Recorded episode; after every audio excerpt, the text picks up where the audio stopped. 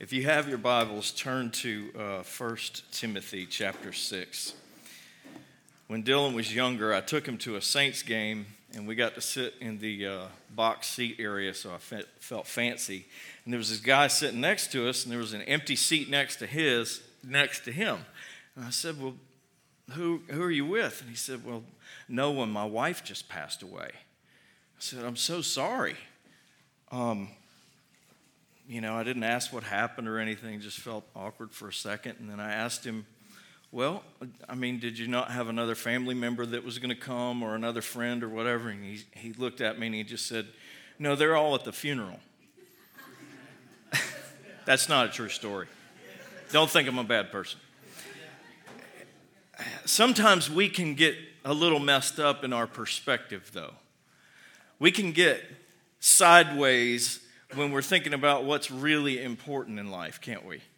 I'm supposed to be going this way. I kind of know it, but uh, I got a little, a little squirrely along the way, and now I'm going to make completely bad decisions about other things.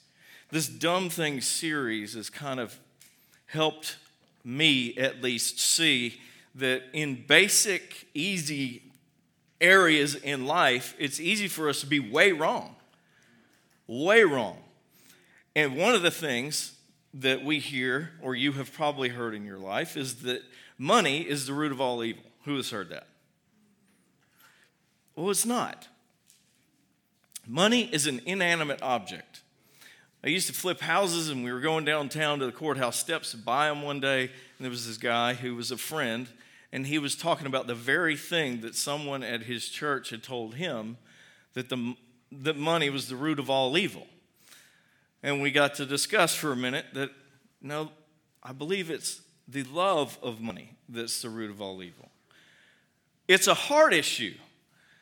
Jesus never said that something outside you, your wife, makes you a bad person. He always said that it's what comes out of a man that defiles a man. It's what's already in here that makes me. So it's my, my allegiances that could defile me. That if I get this idea that in life success looks like this, I have to achieve this to be successful in the world standards or whatever, then I have to reach this plateau in order to be successful, and then I will do whatever it co- takes to get there. Well, we can be completely out of God's will and be here. There are people that have lots of money that don't know God. There are people that have lots of money that do and that are Christians and good Christians following in their faith. So, what we want to talk today about is a practical application of where does your heart lie in that process? Where does your heart, heart lie and where does my heart lie? Because God didn't create all of us evenly. Before we read this passage, I want to look at a tendency that you'll see of two extremes in our view of money. Money is the answer to everything. It's the cause of 80% of divorces. I've seen some of those stats and probably even higher. Money has something to do with it. So if I just had money, my marriage would be better. If I just had money, my life would be better. If I just had money, blank, blank, blank. I heard over and over and over again that you got to have money to make money. Not true.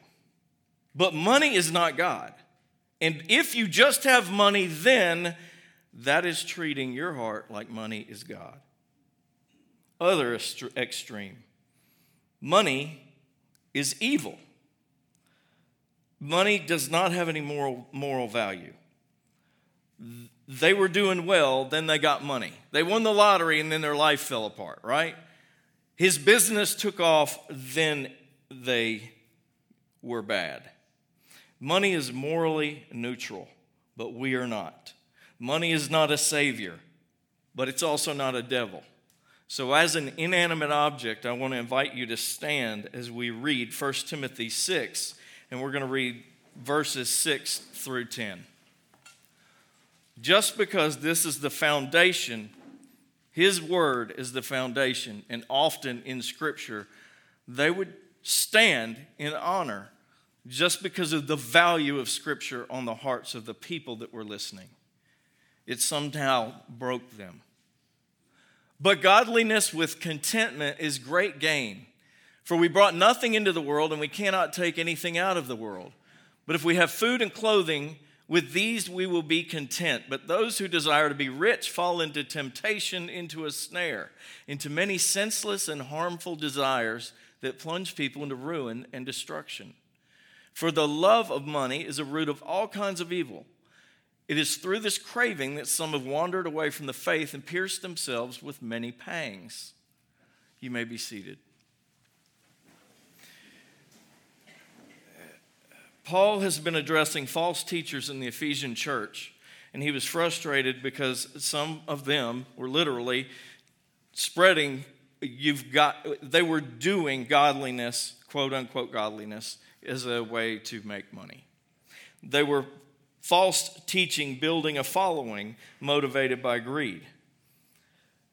I, I heard a real estate broker one time tell me in our office as we did a deal, it was a land deal on that a church, and he said before the pastor came in with his group that that's the business I ought to be in that's a scary place to be. And I knew what he was saying, but I also didn't agree with him.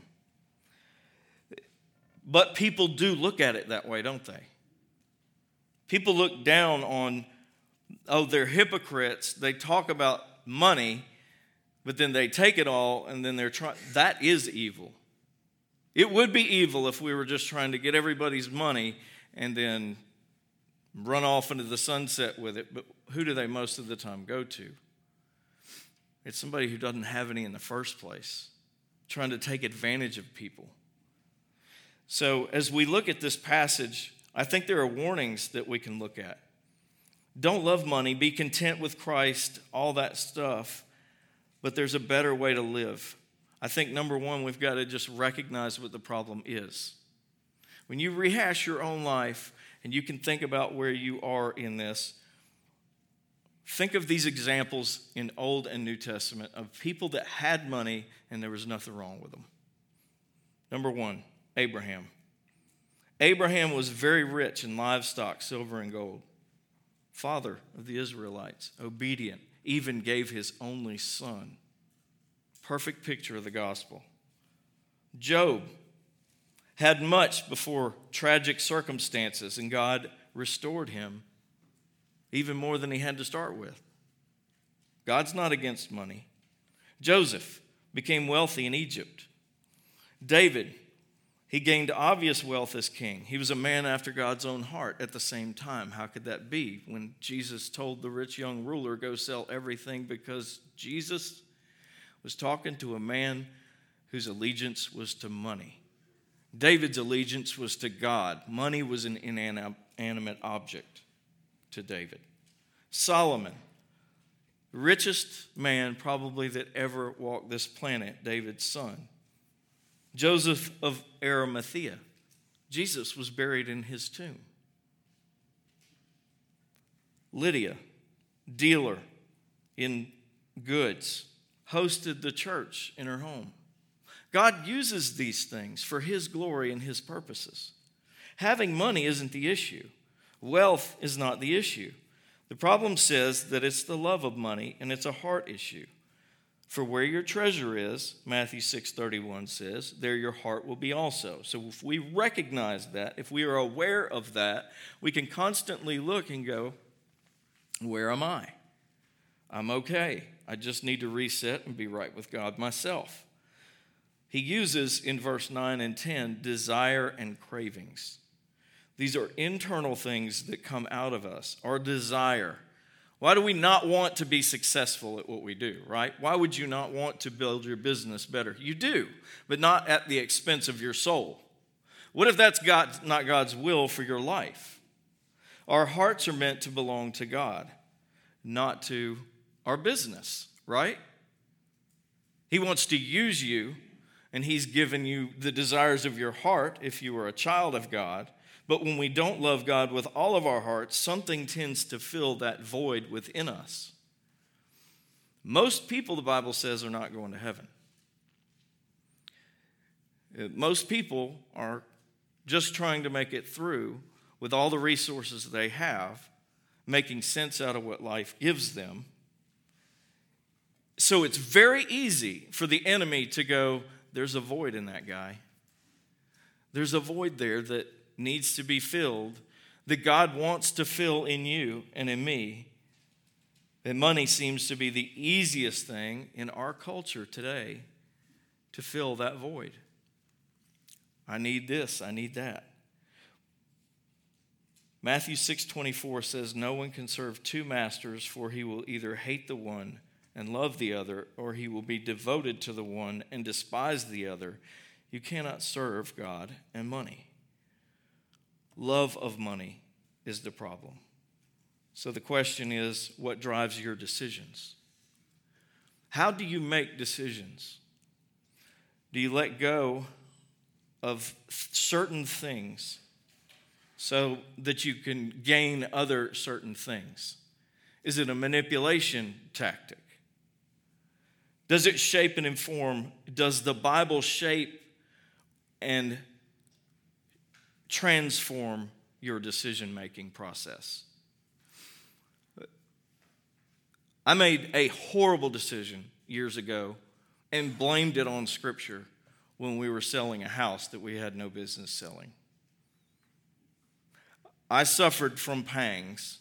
Ashley didn't feel comfortable at the same time. We didn't lose anything big, but I knew that it was wrong after using scripture during to help me make a decision because I was more driven by the profit that I thought was on the other end of it. So I'd go back, and she's in tears saying, I don't think this is the right thing. And I said, Well, just pray about it. And within no time, I mean, part of part of my expectations for making this decision was confirmation, right? If it's God's confirmation, well, He's going to sell it. Not always true. Sometimes He'll give you exactly what you want, but it's less than He wants you to have. To this day, I regret making that decision. 18 years go by, and you regret making decisions that regarded money but I heard from God and twisted the answer. It's painful because you think it's always going to work out this way, and the end result isn't God's best for you. When we are aware that there's some danger involved and that might be more serious and that your heart is at stake, pay more attention that God does have you in His hands that it is going to be okay.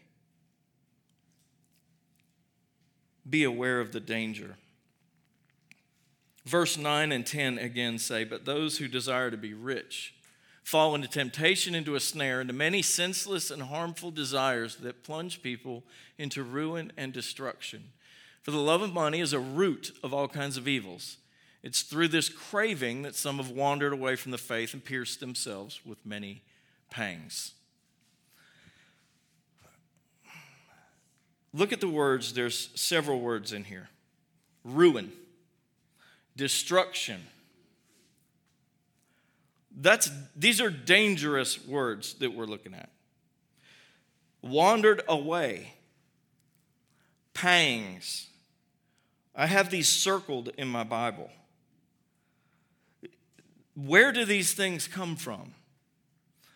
Our desires. What Jesus was saying what I mentioned earlier is that the lusts of the, the things that come out of us or the things that defile us, they always lead to pain.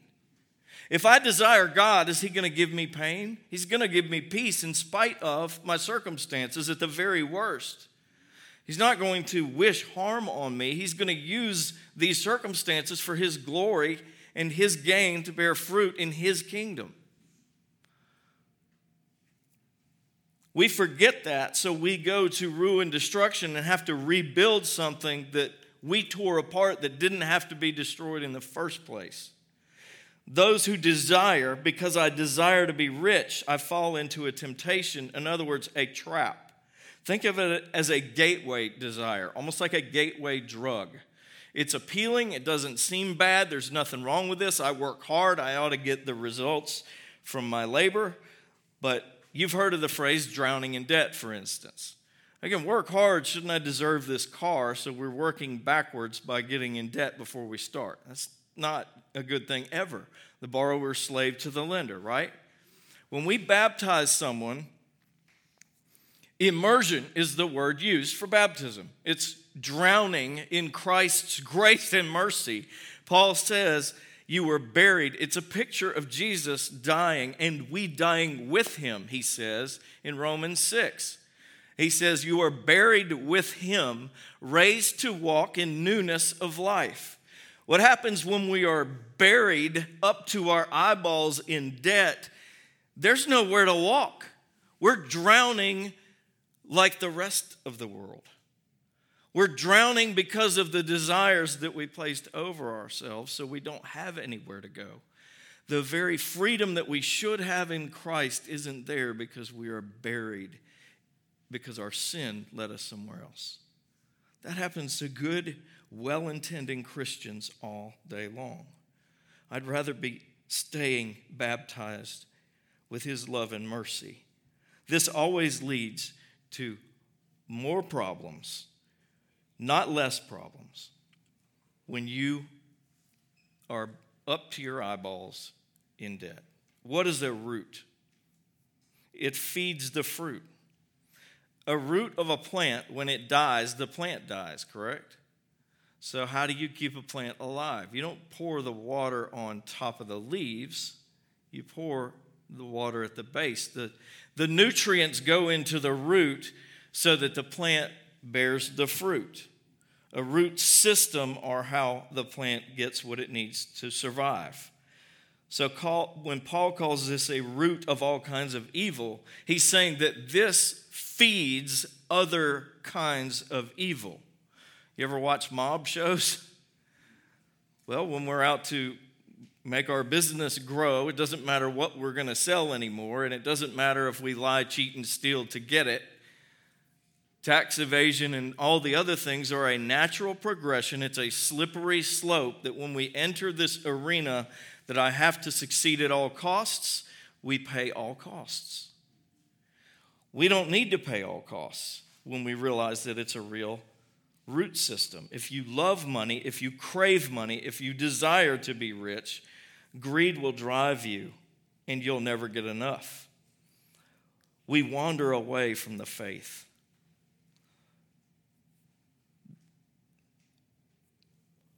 We might stop attending church. We compromise our values.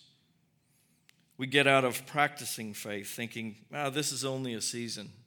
I don't have to work all the time on Sundays. We buy more, have more to retire with more.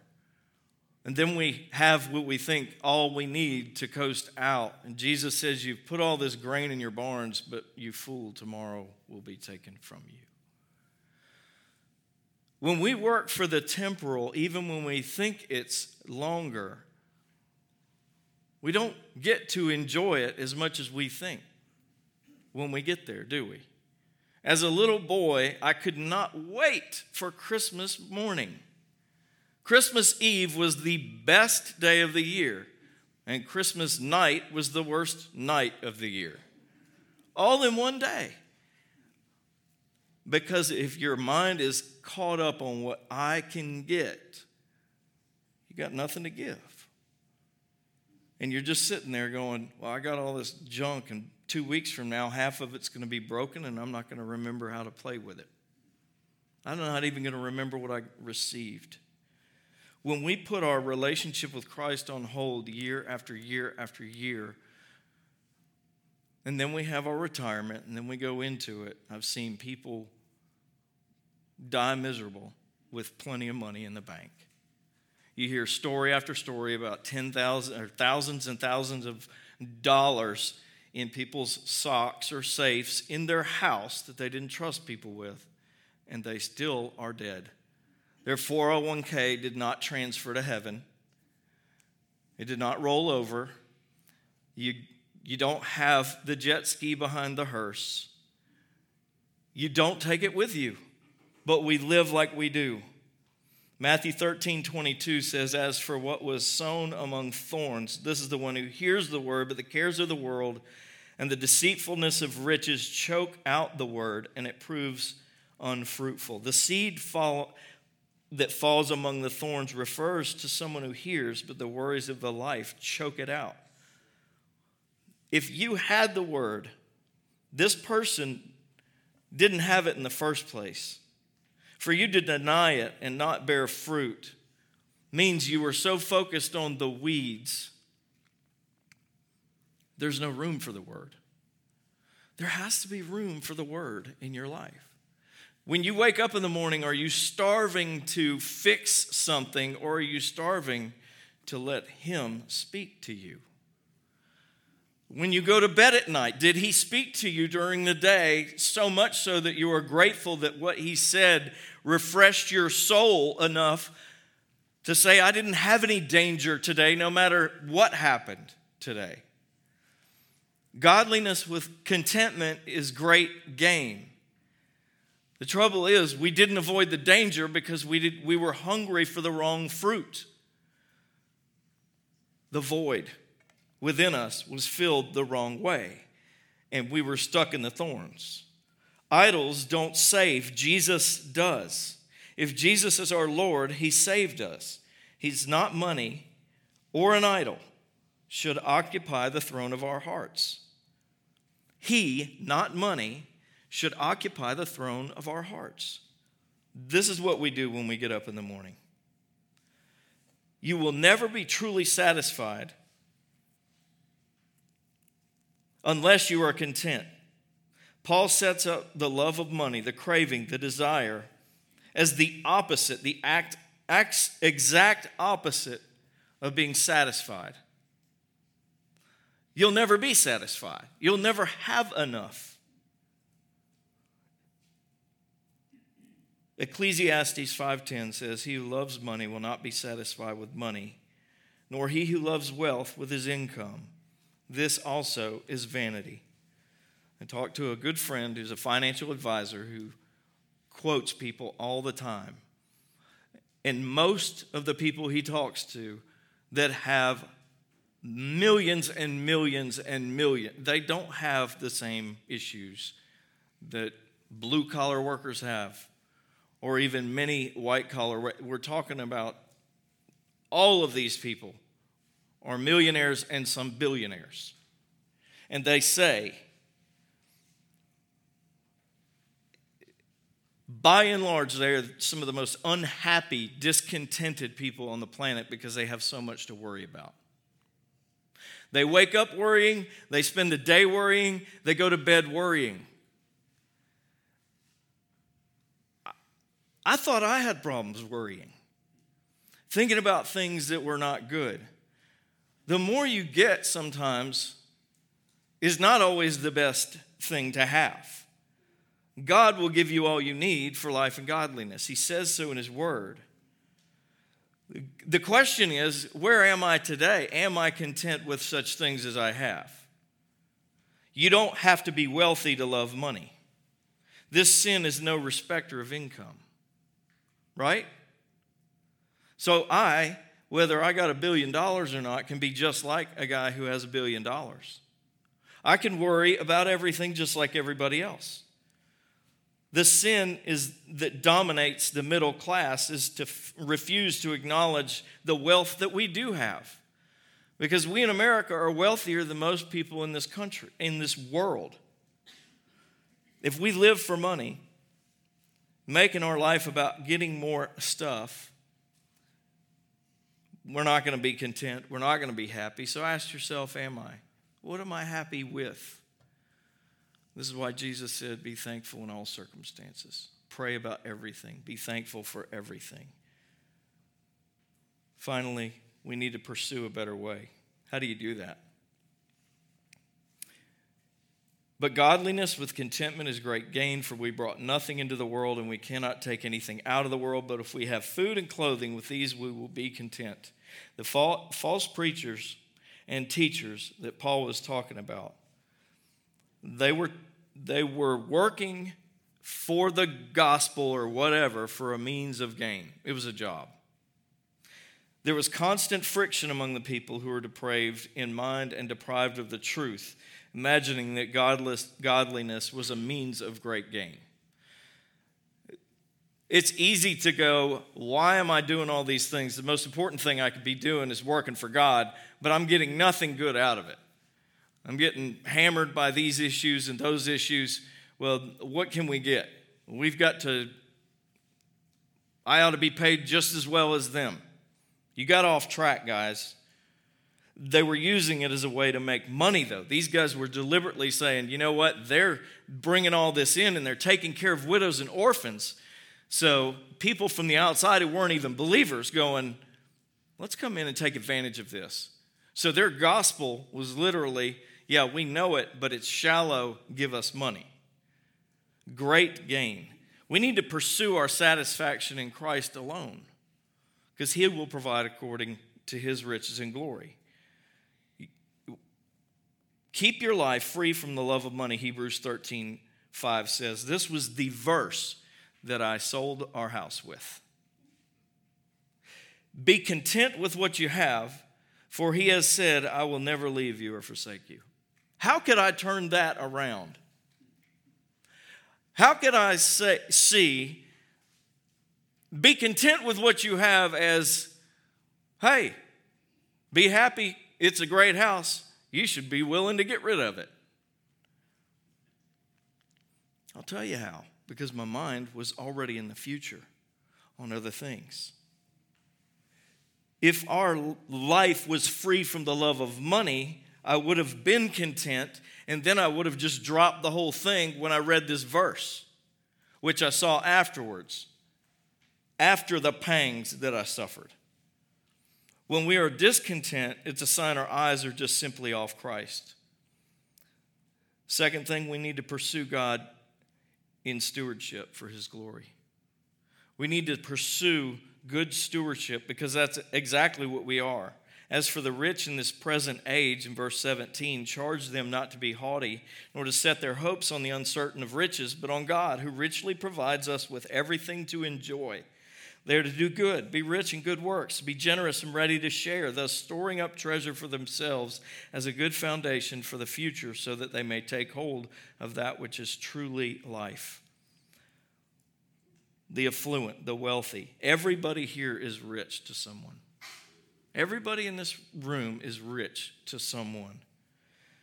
So, what were Paul's instructions here for being a good steward? Number one, just be humble. Walk in humility with what you have. God's given you all you need, then that's all you need. You don't need more. I don't have to com- keep up with the Joneses. There's a tendency for us to accomplish and to puff, puff our chest out when we've succeeded, right? Look at my house, it's bigger than your house. I mean, it's be thankful, not boastful. That's what we should do develop proper perspective on money. There are three little sayings that we should hide in our hearts when we want to stay healthy with money. My hope is not in money, but it's in God, is one.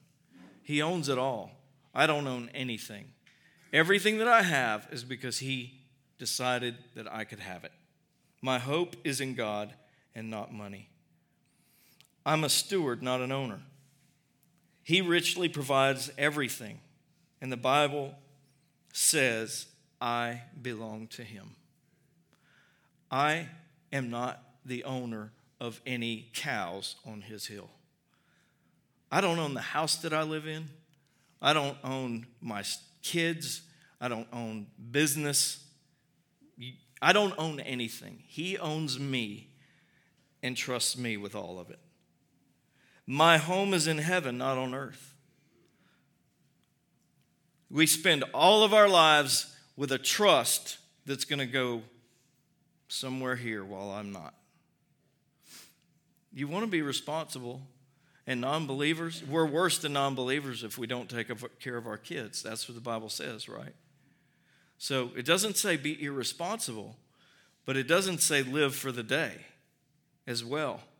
Because I have seen people inherit trusts blow it in five years because their parents spent more time making the trust than they did earning trust.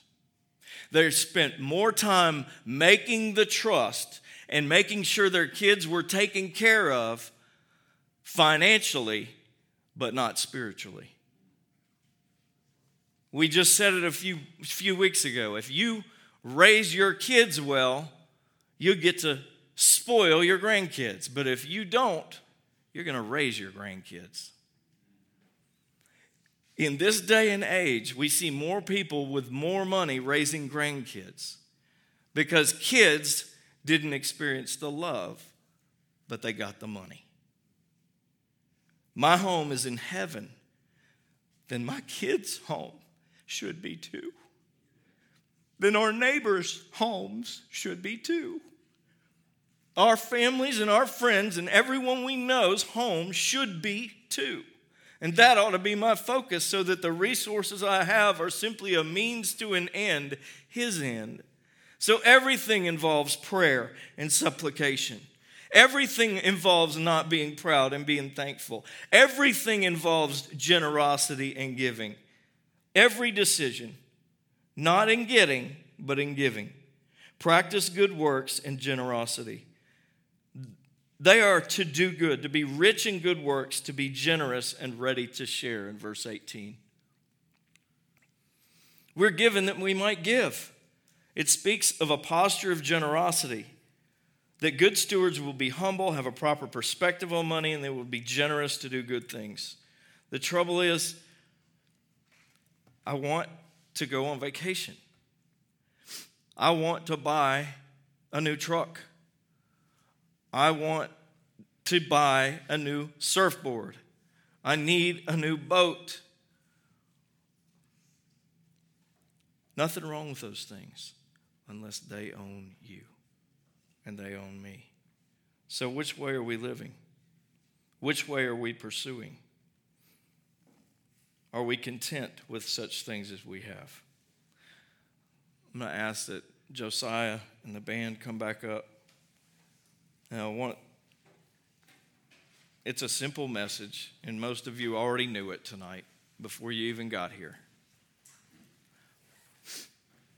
But I knew it when I made a bad decision about selling a house. I knew it about making bad decisions about buying more. And I knew it when I was talking to my father as he was self medicating himself to deal with the pangs that he suffered with before he took his life. Money is not the root of all evil, but our affiliations and the void in our heart is. If you have a void in your heart that's not filled with Jesus Christ and his love, something else is going to fill it. Satan's going to be sure of that. It doesn't have to be money. Some of you may be thinking money is not all that great, and I never had this problem in the first place. But you got something else that you think is important. It's an affiliation with something that puts God here and that here. And God wants to take it and lower it. It's an idol. If anything in your life is an idol, it could be your kids. It could be your it could be your family, it could be your business, could, whatever it is. Just subvert that in your heart. Just say, Lord, yes, Lord, I am yours and this also should be yours. And I have trusted me more than I have trusted you with this. If we don't learn to do that with the very uh, affections that we have, you have a drive, and And God made you with that drive. And He says that if you delight yourself in the Lord, He will give you the desires of your heart. So He made you to want to engineer things and build things, and He made you to want to sell things, right? Desires of your heart will change because He will change the desires of the aims of your heart. You're going to be aimed at Him selling things and generously giving. You won't have to figure everything out because you're going to be content in the, in the area that you're in, not trying to get out, knowing that this is terrible where I am, when that might be the assignment that God has you in in the first place. God wants me to use, use me this way. No, not necessarily. He wants to use you where you are. At all times, 100% of your life needs to be dedicated to surrendering to the God of the universe where you are. Then He will give you the desires of your heart because He will change. If you don't know Christ, it's simple. He says, Pray about everything, and if you acknowledge me before men, I'll acknowledge you before my Father who's in heaven. That's what Jesus said. He said that when you confess me, in your heart, when nobody's looking, that's when I'm going to bless your business. That's when I'm going to do things that that you think are impossible to do. That's when I'm going to do the miracle that you think couldn't happen in my life. I can break free from bonds of chains that I've had because he now fills the void. And when I believe that in here and confess it with my mouth, Jesus said, What comes out of here is what defiles a man. There's nothing to defile you anymore. When He replaces what's in there with His Holy Spirit, you will not defile anymore. The fruit of the Spirit is love joy, peace, patience, kindness, gentleness. Right? We try and do all those things and fill in the blanks and check the boxes and be good Christians, and then we go fix our own problems. And he says, You missed it. You missed the whole thing. I want to, quote unquote, David, I got your problems. Got you, I got your family, I got everybody that you love. I just need your heart on a walking around practical day to day basis. Tonight is just a night to give Him your.